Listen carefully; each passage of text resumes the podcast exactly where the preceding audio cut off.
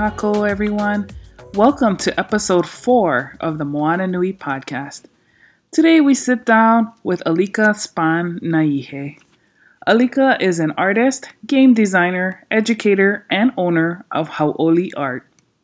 Recreating the legends of Hawaii, Alika masterfully shares his history and culture by taking images, stories, and concepts out of museums and into daily life. His broader work as a coach and mentor for Hawaii's teens embodies the spirit of the Moana Nui podcast and our ancestors. You can find Alika on Instagram at hau'oli underscore art underscore Alika. And you can find links in the show notes. Aloha. All right, aloha Alika. How, How are you you doing doing? today? Doing pretty great. Doing pretty great. It's nice over here. I'm in uh, Waipio right now. That's where I live. So it's nice and cool. That's right on. So, um, what is the time difference? Six hours, yeah? Yeah, yeah. So it's 1 p.m. right now over. Oh, right on. Mahalo nui for um, joining us um, on this Sunday afternoon, Sunday evening for us over here out on the East Coast. Yeah, thank you for the invite. You're welcome. You're welcome. So, um, tell us a little bit about yourself. Uh, where were you born and raised, and um, what school did you go to? So I was born and raised in Kalihi. I spent most of my life in there. Um, so I went to private school. I went to St. John the Baptist, a small school in Kalihi that uh, unfortunately now is shutting down because of all of the stuff that happened with COVID. And then I went to high school at Damien Memorial High School. Back when it was all boys, no no co-ed. Ah, right on, Damien. Yeah, I remember hearing about Damien High School. Yeah. So, so St. John the Baptist is closing down, like for real, like for real. Yeah. Yeah. Wow. Just yeah, enrollment slowed down a lot, and then just with everything shutting down, it's really hard to keep up with the bills. Uh, so Absolutely, absolutely. Yeah. Yeah, because private school. Okay, so Oahu, and then um, you said you live in Waipio now. yes, Right on, right on. so it's called Mililani, but I prefer the the real name. But but uh, Waipio.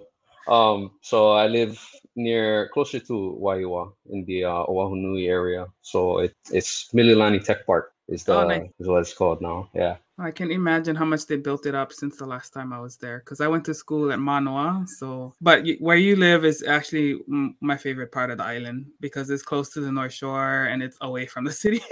Yeah, yeah. Like I, growing up in Kalihi, was just this is all city pretty much, and um, but it's it's nice to be up here. It's closer to the mountains. I look outside and I can see some greenery, and right. it's it's just nice. It's it's a lot more more uh feels like Hawaii when I'm here. Um, so how did you get started? Like, um, as as an artist, as as um, a game designer, what what inspired you? Oh man, so to make a a long story semi short, so I was always drawing from when I was uh, a young boy. My mom always told me um, that I would draw, but as soon as I could hold a pencil, I'd be drawing. So about like four years old, and then just all through my life, I would always doodle and draw and have a good time uh, during class when I was supposed to be paying attention. I'd be drawing. I ended up going to college for psychology, and then ended up at Pearl Harbor. I worked at Pearl Harbor Naval Shipyard for about seven years and then I left to, to just kind of do my own thing and ended up being asked to draw a couple of game characters by one of my friends, uh, Mike. So this was back in 2014 that I was asked to do that. And so I got back into art and I never stopped since then. And I just kept going. So that was my first little dip into game design, uh, just doing a favor for a friend. And then through Mike, I met my business partner and really good friend, Jeff Riviera. And together we made um, Theory Crafters games. And so that's what we, we do now. We make games. We're game designers and we work in an after school program called PALS at Nanakuli High School.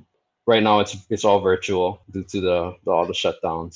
But what we do essentially in that class is teach uh, high school students how to make games, um, analog games. So board games, card games. We're slowly moving into digital, but for the most part, we really like analog because it has a, a tactile and, and human element to it where it's face to face and you get to talk story with the person you're playing with and you have this feel with everything. So we feel like those games are the most enjoyable and we see a lot of different characters come together like it people, different types of people. You get the jocks and you get the art nerds and you get, you know, just the the skater kids and the outcasts and whoever, anybody. They come together and everybody enjoys the game. So that's why we really love it. And we like to teach them how to turn their ideas into real things that they can play with. I love that. Ideas into real things because, you know, I don't know about you, but for me, like being a creator and I, I'm more of on the writing side, but that wasn't something that I saw myself doing, you know.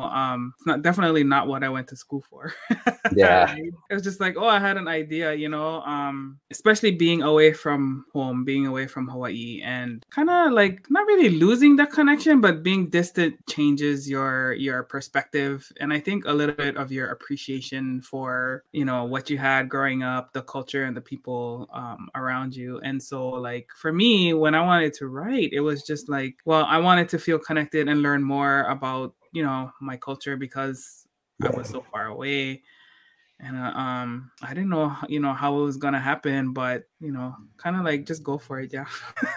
Yeah yeah just try them out. And it's it's so cool because it's so, it's such a similar story. Because i grew up learning the general history of my culture. Just being in hawaii lets you uh, gives you that opportunity. Like, you know, I went to Kamehameha School's explorations after seventh grade and I learned about that or after sixth grade and I learned about about the general stuff. And they they give us really good information. But it was uh like a high level study. We learned all the all the basics of the ahupua'a, the different chiefs, what the the social structure was, and different crafts that we got into, and that kind of stuff. And then through art, actually, in in uh, designing games that had to do with Hawaiian culture in general, I started studying it, uh, studying the culture for the art, so that I made sure that the art was at least accurate. And then through that, learning more about how it relates to me and learning about who I'm related to and what legacies were left behind by my ancestors and just getting deeper and deeper and deeper into it. And so it feels very much led by my interest in my ancestry and my culture. And so I feel like that's why it's such a fulfilling, not not even an occupation, it's just a calling. Right. Yeah, yeah I, I, totally get that. Um I always tell you know, my husband and I we talk about this all the time, but I just we feel like we're just being led by our ancestors, you know, like we don't really know the full path, but we just know that each each every time we learn something new is like a building block and it's a way to like reincarnate them in a way um yeah. and just like continue like you know what they have left for us right? And it's part also part of our kuleana or our responsibility to ensure that it continues on especially for um you know hawaiians which being particularly um at least historically um oral traditions right? Not not a lot of things that were written. And then of course you bring in the language aspects and um, colonization and the removal of hawaiian language right? So right. when you remove the ability of the people to speak the language you're like effectively removing like their entire cultural history. Absolutely. Yeah the, the the language is the foundation. But so yeah sorry. No no no you good. Go go. So when you were growing up did your family speak hawaiian in the house no actually um so I grew up uh, with my mom's side. So my dad's side is the Hawaiian side, and so that's where I get my Hawaiian from. Mm-hmm. And I, uh, my mom and dad separated when I was younger, and so I'd stay at my dad's on the weekends, and you know we'd visit Maui every now and then, uh, which is where that side of my family is from, from Hana. And so I really was more with my mom's side. I was raised more in that that respect, which is local, but mm-hmm. not Hawaiian centric. Right. So I learned um, more Japanese traditions. My, my grandpa was Portuguese and German, and then my grandma was 100% Japanese, well, Okinawan, but still got to find out more about that. Yeah. So both sides of the family, I got to do all this research and learn about who I am. But uh, I was raised in more of that tradition learning about my uh, Hawaiian side came much later in life, uh, more so in my 20s. I started really diving into it. And so I still got to learn the language all the way. I can understand more um, than I ever could, but now uh, I want to learn to to speak it as easily as I speak English. Yeah. Uh, same yeah. with me. Like um, my tutu, she spoke Hawaiian, but you know, I was like, I don't know how old. yeah. like, yeah. it's just like, hard when you're a young kid, huh? Yeah.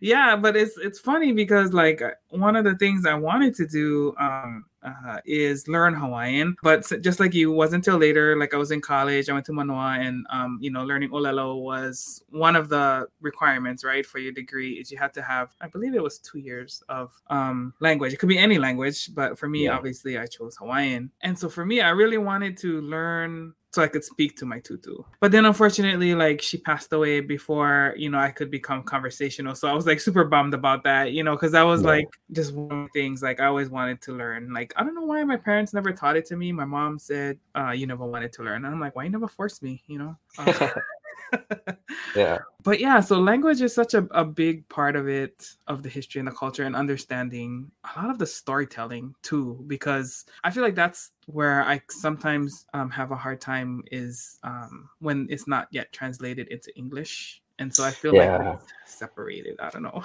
Yeah, it's it's so because it's so contextual, and that's one thing that I, I love about the Hawaiian language. Mm. Um, it's dependent on what you're talking about. That changes the meanings of of the words. So a name could be literally translated into you know the dark cloud or placed in the dark clouds, like Kauikeaouli but it, it means something totally different depending on who you're talking about, when they were born, all of the things going on at the time, and what it means uh, pertaining to that person, and what it means pertaining to the person who uh, pertaining to who named them. So everything is so contextual. I love mythology, so in reading a lot of the uh, mythology and looking at the chants that are listed in there in Hawaiian and then in English, I get to see the literal translation but then I kind of get to understand the contextual translation related onto when that chant was said and by who and when or and where it was said and how and why and what's the intention. So many things behind it. So much kaona. Yeah, and um when I first came across your Instagram, I'm gonna try and pull up the image. Oh, okay. Yeah. So like when I saw this, I've been um kind of in the process of trying to formulate the story for my next children's book that I'm writing one of the things is I wanted to have like play on the shape shifting stories. So yeah, so this one like just really spoke to me because um the story that uh, well at least part of the story is gonna take place like along a river, and I wanted to play on the mo'o, the mo'o akua. Mm. Um, and so this one I was just like, oh look, like it's the um you know the earth elements helping the humans, and then in the background you can see you know like just a mystical fi- you know figure back there and it's it's just very whimsical the style and i just like love it because i'm such a huge fan of fantasy and like lord of the rings and the thank the, you. the kupu in this like reminds me of the ents you know in that story and i just mm. had such a respect for them even though the movie kind of makes them look weak in a way you know. I, I don't i don't think it feels like it does it justice if you haven't read the book but anyway that that image like really spoke to me. Yeah thank you thank you very much uh this is actually based on a game that the that our students designed called Aole PVT, and it's about the uh, so without getting into all the, the details of it, the general story is that in Nanakuli, this uh, company PVT, they have a landfill there, and they wanted to make another bigger landfill, and the people of the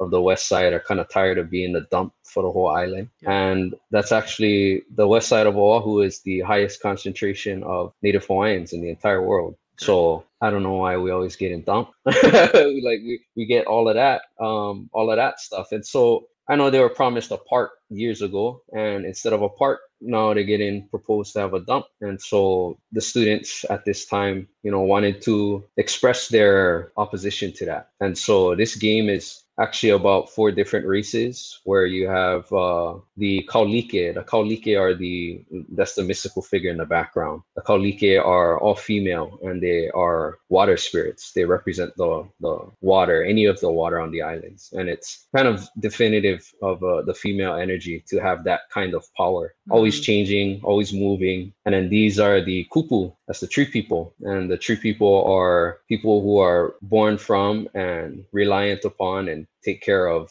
the Aina, the earth. And so they kind of represent the Hawaiians in this struggle. And then there's uh, two other races in this game, the sky people. You probably saw the, the clouds. So yeah. they're they're the others. And they're not uh they don't have a Hawaiian name. They're just the others because they're completely disconnected from the land. They just float around. They look really big and powerful, but they really don't have power. Their power is in their appearance. Uh Uh, and then the the final is the only humans in this world, and that's the Haumia. And so the humans are misguided and afraid. They're just trying their best to survive, but they get greedy. And so this game is is basically about those four races coming together. They're not fighting. It's not about war. It's about negotiation. So the entire game is based on a currency of influence. And so in this card, the uh, kupu is no matter what, the kupu always helps they only move for life and growth. And so they're helping the Haumia who are struggling in this uh, flooding river because the Kaulike are kind of sick of being dammed up and ignored and, and pushed to places where they don't belong. So the Haumia are now being, they're paying the consequences for for doing that to the Kaulike. and the Kupu is just trying to make sure they stay alive. They're they're balanced and neutral. That is so deep. Like my brain is just right now. yeah, and this is from the discussions with with these high school students they have all of this in their minds and uh, i get to give it life and turn it into something that they can see and and they can interact with. This is from them. Yeah i just i absolutely love it. Like especially the kaulike and the, the female energy being the water and um you talked about you know them not being wanting to be dammed up and it just speaks to you know all of the water struggles that we have in the islands with yes. um, redirection of resources into the commercial tourist areas which you know that's not where it's supposed to be, which leads to, you know, like all of our sustainability issues. You know, people like to say, um, oh, we cannot live without importation of food and la la la. Well, how we was living for how many thousands of years? yeah. Like, come on now. It's only been going on for the last 200 years. It's, we've been practicing for way longer than that. So why why are we so dependent now? Only because we made it that way. Exactly. Exactly. Yeah. And we got lazy with tech, you know, with technology and we became dependent on all these things, but it's not impossible to go back. There's a good amount of people who are still living off the land. You know, it's harder, but you know, at least you yeah. you are in control of your own survival and your own destiny and your own community. If, if we would absolutely readapt those views and just worry about taking care of our own people, you know, and being sustainable again, that's true freedom that's true independence when you can feed yourself you know because if you um if the hand that is feeding you is the same hand that is keeping you in a place where you're disadvantaged then you'll never be strong enough exactly. to not be to not be disadvantaged to get out of that so because they're not going to feed you enough to get you out Yeah, right? it's not. They don't keep their power that way. They they do that to to keep you down. You know. And that's that's what the others represent. Yep. That's as soon as you said it, I was like, ho. yeah. I already know who that represents. yeah. Yeah especially when you said no connection to the land. I was like, boom. Uh, yeah, they want to see a show. Yes. So when is this game coming out? That's my question. Um, the goal right now is October to be done. My team and I at Theory Crafters Games, um, me, Jeff, and our newest team member is uh, his name is Jack Hobbs. He is a former student. He just graduated uh, Nanakuli High School. This uh, th- yeah, this last graduation season, and he is our newest member. He was our first student that we had, and we're so happy to have him with us. So we'll be doing a um, presentation at the Schools of the Future convention. So this year it'll be all virtual. Oh, so we'll be doing a presentation about this because this is really a protest game. It represents not just the PVT struggle, but also the, the Mauna Kea, the Kaho'olawe, the Sherwoods, everything, mm-hmm. all of that. And it's just representing what it should be a negotiation where everybody has an equal say. And it's not a war, it's not a fight, it's a negotiation. Right. I love this. Oh my gosh. Okay. So, um, after you guys do your presentation, uh, I would love to have you guys come come back and you know have your whole team on and, and you know talk to us a little bit about this game. Oh, um, we'd love to. Yes, we'd love to. This, this is like I'm like okay, well, when can I buy? Where?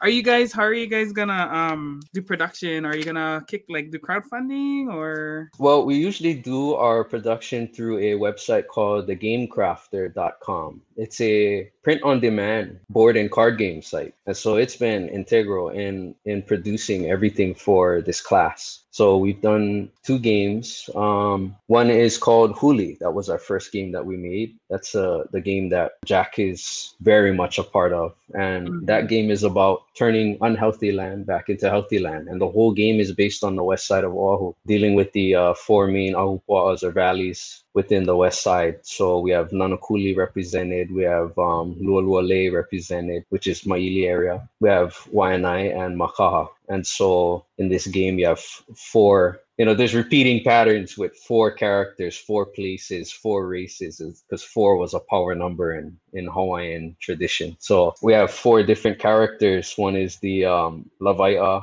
one is the mahiai. So the lavai is the fisherman the mahiai is the farmer. We have the konohiki which is the land manager and we have the kumu who is the teacher. And so all of these different characters have different powers and different ways they influence the land. And so they all have to work together and discuss a plan. And then they go and try to eliminate eha or hurt from the land. And so the, the eha is not just pollution, but it's it's not just physical pollution, but it's also mental pollution, cultural pollution, hurt that the people feel from all of the development that may have happened. Because there's there's pluses to development, like we have access to education, we have access to running water and all of that. But there's also a balance with that, that mm-hmm. there is hurt with the development as well. And so these characters go through all of the ahupua'as and try to clear the hurt through understanding and through doing what they do as and sticking to their roles and working together using their strengths. I love this, especially because um so this summer I've been mentoring some college students, but there's been a, a big uh, focus on collaboration, you know, like mm. leveraging different skill sets to create success um in a project or you know a given objective, whatever that might be. Um and so as you're talking about this,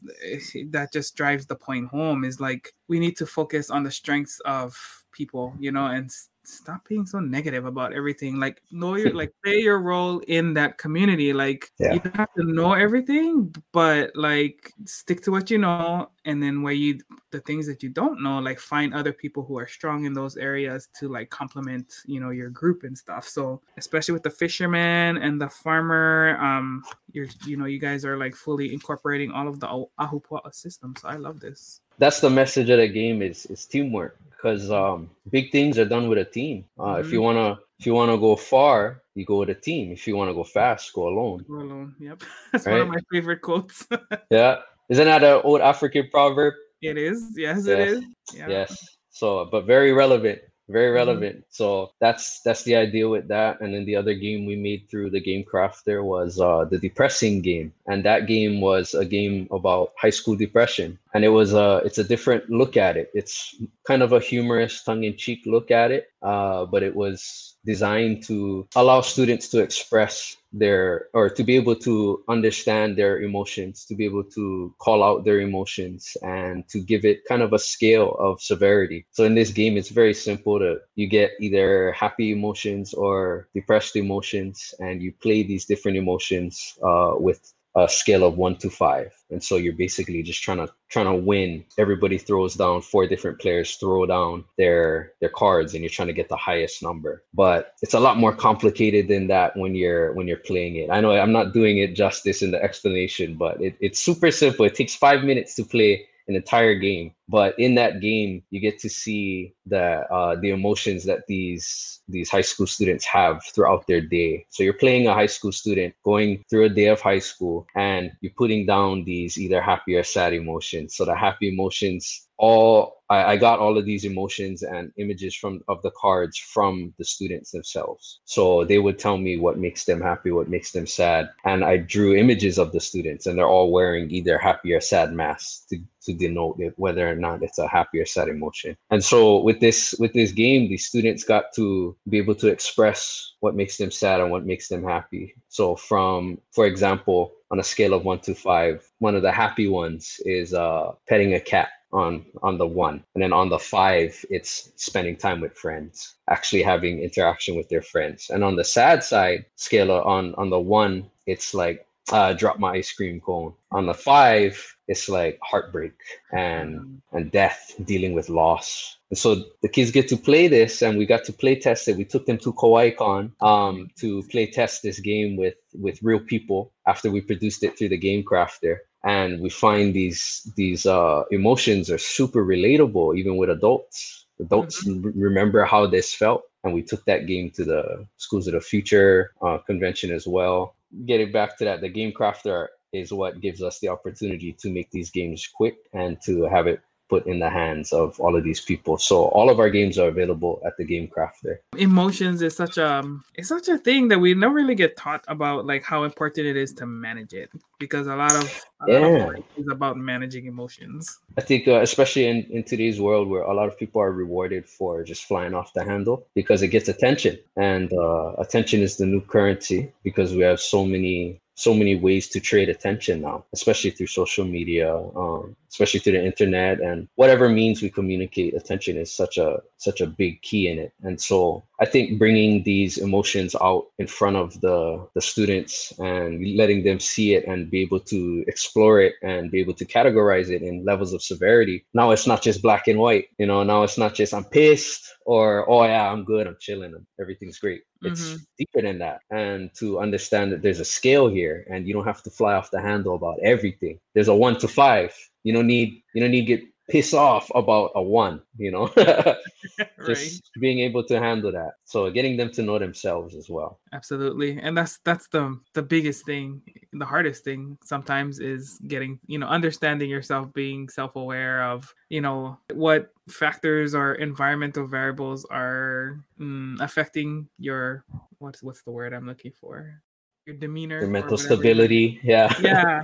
emotional stability yeah So that's really cool. The, the the games part and the kids. I love like the kids, like you know, because it's just like they're the future of our, you know, our our people. So I'm always like looking for ways to give them resources and and and give them a better foot to stand on. You know, like every generation, you want it to be, you know, them have it better than the previous one, right? So yeah, I mean that's one of the biggest reasons I started um my children's book too. So yeah, I'm, I'm I love that you are working with the high school kids because I'm sure they have so much skills to bring to the table. Clearly, I mean because they're helping you with these games and it's it's pretty amazing. Yeah, and I, I love the fact that you um you make children's books too because uh, I feel like part of the the purpose of art is to teach in a way. Like to for me anyway, for me, art has its whoever is doing their art, it's for whatever purpose they want. But for me, I, I like to utilize art as a vehicle for teaching.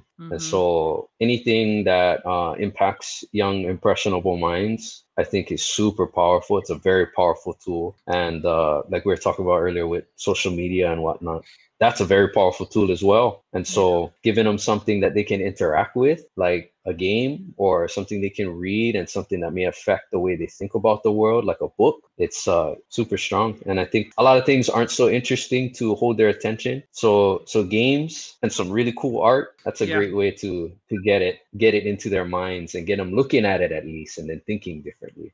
So going back to the art and um talking about you know like it conveying messages and things like that can we talk a little bit about the piece that's behind oh let me see if i can just show the piece Okay, so this is uh Keaweaheulu Kalua Apana. He's a chief of the Keawe line. He was the chief of um, Waianae, Oahu, and he also ruled in the Big Island as well. He married Ululani, uh, that's her second husband. Her first husband was Keawemauhili, so also part of the Keawe line. But he, I, I first made this piece when I first started learning about him through making huli. So in my research for huli, that was back in 2016, I believe. So in my research for making huli, I, I learned a lot about the the different ahupua'as in in um, the west side of Oahu. And so finding out that he was a chief of Waianae, it's like, oh wow. And then I started started learning a little bit more about him, and he was the father of Haiha Naihe, who is where I get my my name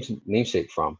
Haiha Naihe was the first national orator of the Hawaiian Kingdom, and he succeeded his father Keaweahiulu in becoming one of the chief consultants of um, Kamehameha the Great. Huh. So, so yeah, just learning about him. I wanted to to draw this scene, and this scene depicts him um, accepting a challenge. Uh, what I read in, in doing the research was that when a new chief comes to a village, he's challenged by the warriors throwing spears. And so when they throw the spears, you you're uh, every chief is trained to parry the spear or catch the spear, and it's even a game. And so you're kind of proving that you're you're of the rank that you say you are when you Mm. catch these spears. And so I just wanted to depict this tradition. And my name, Naihe, if you put the Okina inside, it's Naihe, and that's many spears. um, or multiple spears. But with the kahako over the e, naihe, it means to rule with a calm and quieted spear. And so that's kind of what my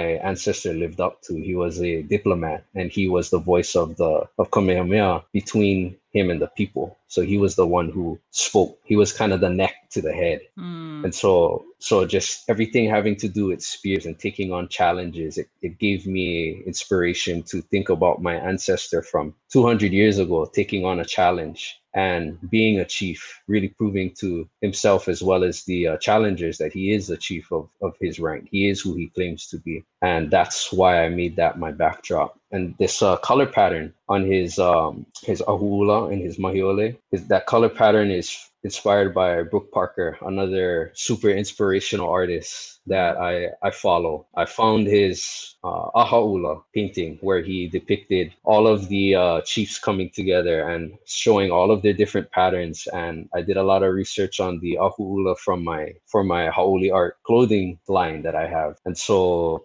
finding this pattern just gave it a different life. And yeah it was it was such a cool piece for me to do. I kind of felt like i was doing an honor to my ancestor with this piece and i just hope that i can do things to the scale and the level that he did where i am remembered 200 years from now. Right. i want to carry that on. Yeah i absolutely love that. You definitely honored him man. That's that's some mean art right there. And the color combo is a slight different than what you usually see but it's beautiful. Like usually you see you don't necessarily see the black and white in with the red yellow green. So when i saw saw this, I was like, oh, this is this is nice. And I'm a I'm a huge fan of Brook Parker too. Like I didn't know that I like who was the artist for a long time. And then I think I came up on him on either was either Facebook or Instagram or through somebody, another um creator who was following him or who had mentioned it to me. And when I, you know, found him on the internet, I was like, oh shoots, I get one, one of his pieces in my house right now.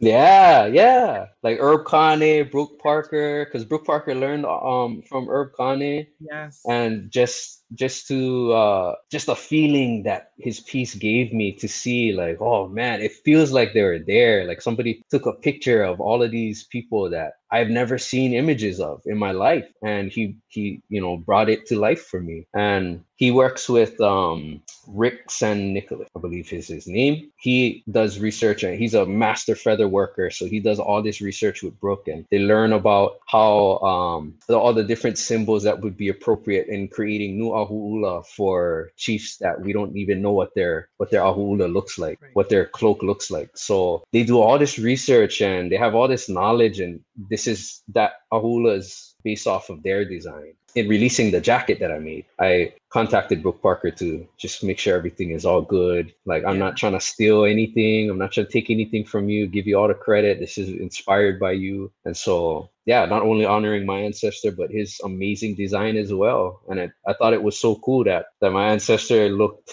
different in that in that image, that painting he made. Everybody had brown and red and yellow, and he was the only one with this brilliant green and this nice white stripe coming through. As he just looked so different, and so I love that and I, I wanted to honor it. I love it, and even that that too collaboration between you know Kanaka artists and creators. I absolutely love that, and showing the respect because you know not everybody does that. You know they just take the symbols and they just want to steal it. Like I see so many rip-offs on social media of shameful. It is. It is, but it, at the same time, if you know you're doing the right thing, like for me, I'm I'm comfortable with it. Like I know if if somebody starts taking stuff from me. To me, it's kind of an honor, um, in a way, because it's like, hey, it's so good you want to take from me.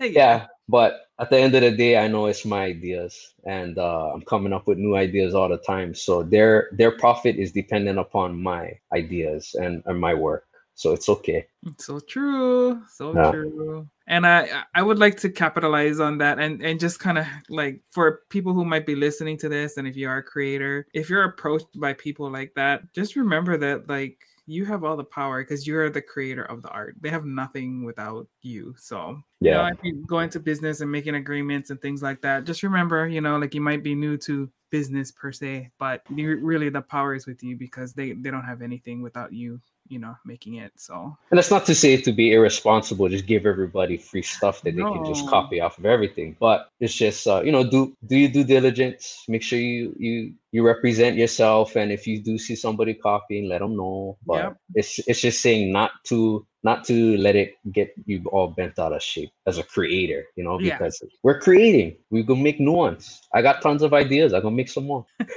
So let's see what what else I wanted to talk about. So in in your wearable art um on your website, the other ahu'ulas that you did was for Kamehameha and Kahekili. How did you choose like which which ones you were gonna I guess pattern your wearable art a- after? Honestly, I just kind of went with the flow with that one. The only the only one I really wanted to create was this one, was the Keaweaheulu one, and um, I just want I just want to make stuff that I would wear. Right. So that was the only idea that I had to start with, and then I put it on Facebook, like, hey, what you guys think of this? And people loved it, and they started asking, like, oh, what about what about Kahekili? What about Kamehameha? And all of these different chiefs that we have. And then I was like, okay, well, I'll try that out too then. The one that actually the I, I know the person that actually inspired me to look at different ahu'ulas was uh Darren Nakanelua. And he is a professional MMA fighter. He's uh, undefeated right now. His name is the Poi Pounder on um, Instagram. He's so cool. He's, he's a he's a younger guy. He's 26 and he's very very very Kanaka. Like so so dedicated to being Hawaiian. Everything is representing. Uh, he lives in Vegas right now, and um, he actually organized this this walk uh, for supporting Mauna Kea all the way up in Vegas. So he's so cool, and he asked me. He said I would wear this when he saw the yellow and green one. It's like I would wear this if it was art was uh yellow and red. So I was like, okay. And he's from Maui. He's actually from the same. Through talking story with him, he's from the same town as my family that lives Ah. up there.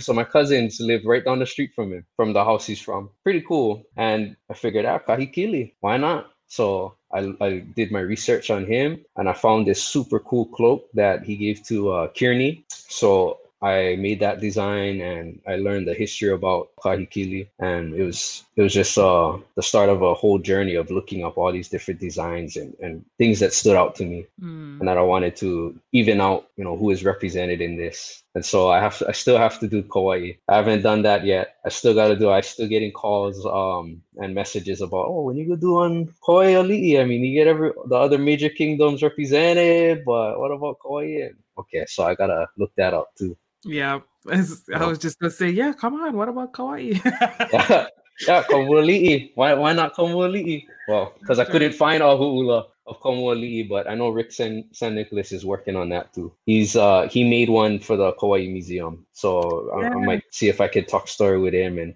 ask him um about his design and why he designed it that way, and if I could use that design in a in a jacket. I think it'd be beautiful. you know, as I do my studying and things like that, I'm like, bruh, how come Kauai is always so much more limited in the knowledge that we have of, you know, at least from what I've seen, it's just not featured as much, and it's it's kind of frustrating for me because I'm like, I, I need more, need more. Yeah, But that's that's part of the the the downfalls of history too, because it's only it's only told by the victors, right? So Yeah. the bigger kingdoms, the more popular names will be out. That was actually something that I was bothered by when I first found out about Keaweaheulu. It's like, how come I never know about him? because he's such an integral part of it. His his wife Ululani Kamehameha gained access to Hilo for resources in building all of his canoes and everything uh, during his conquest, during his time of uh, trying to take over every every island kingdom. And so he used Hilo as a place for resources, place for building because it had so many resources. And he got access to that through Ululani, who was married to Keaweaheulu. And Keaweaheulu was uh, huge. So he was one of the five Kona uncles who was a big supporter of Kamehameha and, and part of the reason he was able to take over and unite the islands. And so I was like, why have I never heard his name? Right. Like, how, why is it only Kamehameha? But that's, you know, the, the, the history is told by the victors. And Right. doesn't mean his name isn't in there. You know, uh, Kalakaua and Liliuokalani made sure his name was known. When they came to the throne, they cited him um, as the line that they come from, as the rights to the throne. You know, we come from the Keaweaheulu line. That's what they spoke about. It's at Bishop Museum. It's listed there on the genealogical chart. So it's there. I just didn't look hard enough. That's all. so Yeah. true. yeah, because I've been doing like research for my, you know, my ohana too. And when I went to see Kumu Keone Nunes to get my, you know, my moku hauhau on my leg, my uhi, and um you know, I was telling him, you know, he always asks, right, Who, who's your family and what do you know about your genealogy? And I told him, and he was like, oh yeah, you know, your aunt is on the Big Island too, and you know, and I'm like, huh? I thought it was only Maui. He's like, no, no, no, they they all the way back to Big Island. And so, as I was doing research, I think um, one of my ancestors was also another chief advisor to Kamehameha. So you know, it's it's just like when you learn those things, right? It's just like, oh wow, you know, like it becomes more real. Like you hear it as a story, yeah. to know that like someone from your own bloodline, right, like was was living with with Kamehameha, was there at that time, you know, yeah. like pivotal part of our history is it just makes it more it just hits so much closer to home. Absolutely. Yeah. It, it makes it something that you want to become a part of you. Um, you want to bring it in and now it's more relatable. It's it's more relevant to you. And that's why I love art because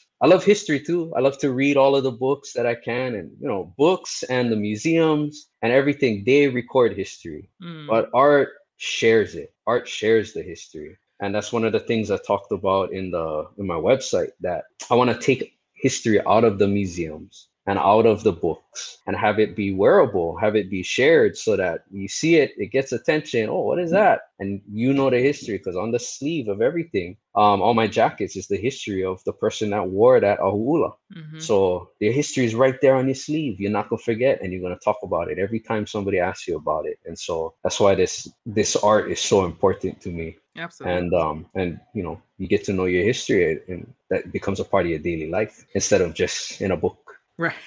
You're right, exactly. It's very, very similar to my situation too. Like with my children's book story, I actually wrote it um, to capture my dad's legacy because he, um, Mhm. he was a lawai'a, and um, so it's a fishing story. Um, and as I was doing research for it, you know, I wanted to be on Kauai for the very reason I talked about before. Like we don't have a lot of stories that are based in Kauai. And then for me, it was just like, especially doing the dedication for it. I mean, he's on like the back of the book, so like this is the story right here. Mhm. and then on the back is like his picture and you know i talk about him a little bit. But for me that you know that's my way to to keep him alive for myself and then more but more importantly for my nieces and nephew because they were so young when he passed away. You know i don't want them to forget. I don't think they're gonna forget. But you know it's when when they feel like they're missing him right and dealing with those emotions that we were talking about earlier um I, I created the book to be like as a way for them to cope with those emotions like when they miss their papa just open the book you know he's right there with you in the story you know That's beautiful. and it just when whenever I you know I tell the story that way and um talk about the creation process and why like why the book is important like any book is a story but like why is that story important um I feel like you know that that's when it, you again like we talked about it makes it relatable it makes it more meaningful and it just speaks in a whole different way just like you know your your hoodies and um, paying you know paying tribute to our ancestors and the warriors that they were you know um, i'm always in awe like the more i learn about our ancestors just because like i mean even for them to come here and you know make it to hawaii right Yeah. to establish like this thriving culture, you know, of peoples. I mean, because it's not like they only came once; they have to go back and forth, right? Like it's just nuts in my head. I'm like, what? You know, and it's not no airplanes; it's all boats. You know, there's no navigation other than by the stars. I'm like, this is some some crazy stuff. You know? Yeah, it's so epic too, because it's it's like even if all of the myths are are just myths, even if none of it is true, the fact that they went for thousands of miles on a boat in this vast ocean Yeah. with nothing but the stars and their history to guide them. That's all they had, all the teaching. Uh, you know, also the currents and the winds and all that, but knowing, being so in tune with everything around you, with existence itself, that you can navigate through an ocean with nothing else but the stars and the sky. Man, that in, in itself is epic. That is a story to be told forever. Like, that's amazing.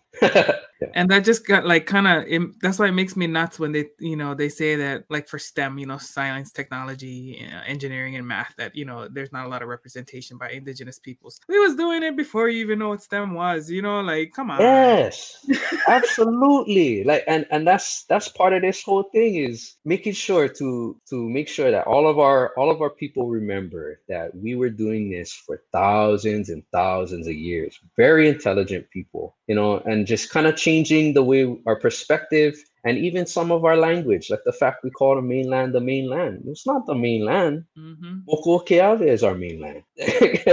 That's we're not connected to that. You know, I still I still love the US. The US is cool. It's done a lot of great things. It's cool, but that's not my mainland. That's the Western perspective trying to be put onto us. That's what that is. Right. And I feel like art is, is very culturally appropriate as well because yeah. we lived in an oral tradition. We had an oral tradition for everything. The way we remembered stuff was telling stories, making crafts, creating mele and oli, and doing all of these things to make sure we remember. And that's why we were so strict about certain stories and certain dances, certain chants. That's history. It's a record. It's not just a song. We're not doing this for entertainment. We're doing this for, to preserve history. And I feel like that's what I'm trying to bring back. And that's what I'm trying to do. And that's exactly what you're doing too. And thank you so much for having a show like this so we can actually talk about it, you know, let people hear the perspective of indigenous people trying to bring back culture through art. Yep. And that's all I wanted to do. I just want to give people a platform to talk story, you know, because that's a big part of our culture is talking story.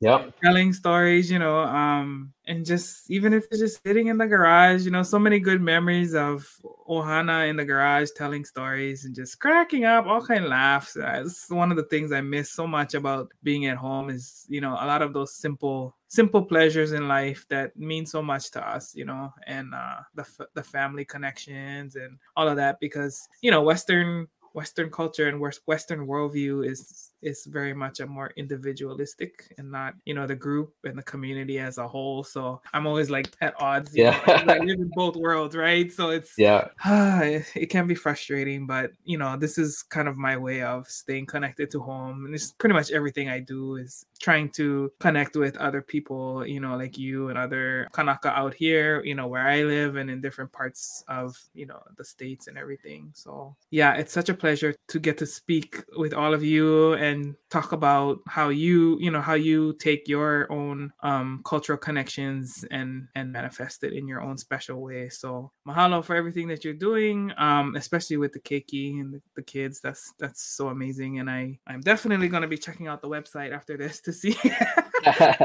to check out uh, what you guys have over there. Yeah, please do. Thank you. Thank you very much for having me on. So I think we're yeah, we are about at the at the time. So I guess for those who would like to follow you and learn more about your work, where would be the best place for them to find you online? Uh best place is on my Facebook, Alika Spanaihe, um, or Instagram. Haoli Art Alika, Haoli underscore Art underscore Alika. That's where you find me the most. And um, if I do any updates to my website, I usually announce it on one of those social media platforms. So those are the best places to find me. Awesome. Well, thank you so much. Mahalo Nui. Um, thank you for everybody who tuned in today and, and listened to our storytelling session. Our, I wish we had ukulele so we could do jam session, even though I can't. we gotta get one band on with us so we can play yeah. music too.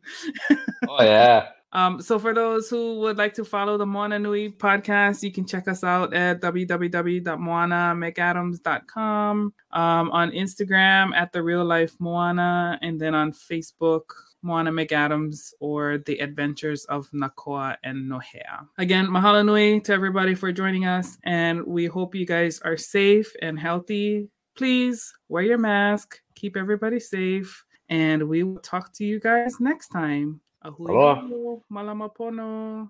Malo.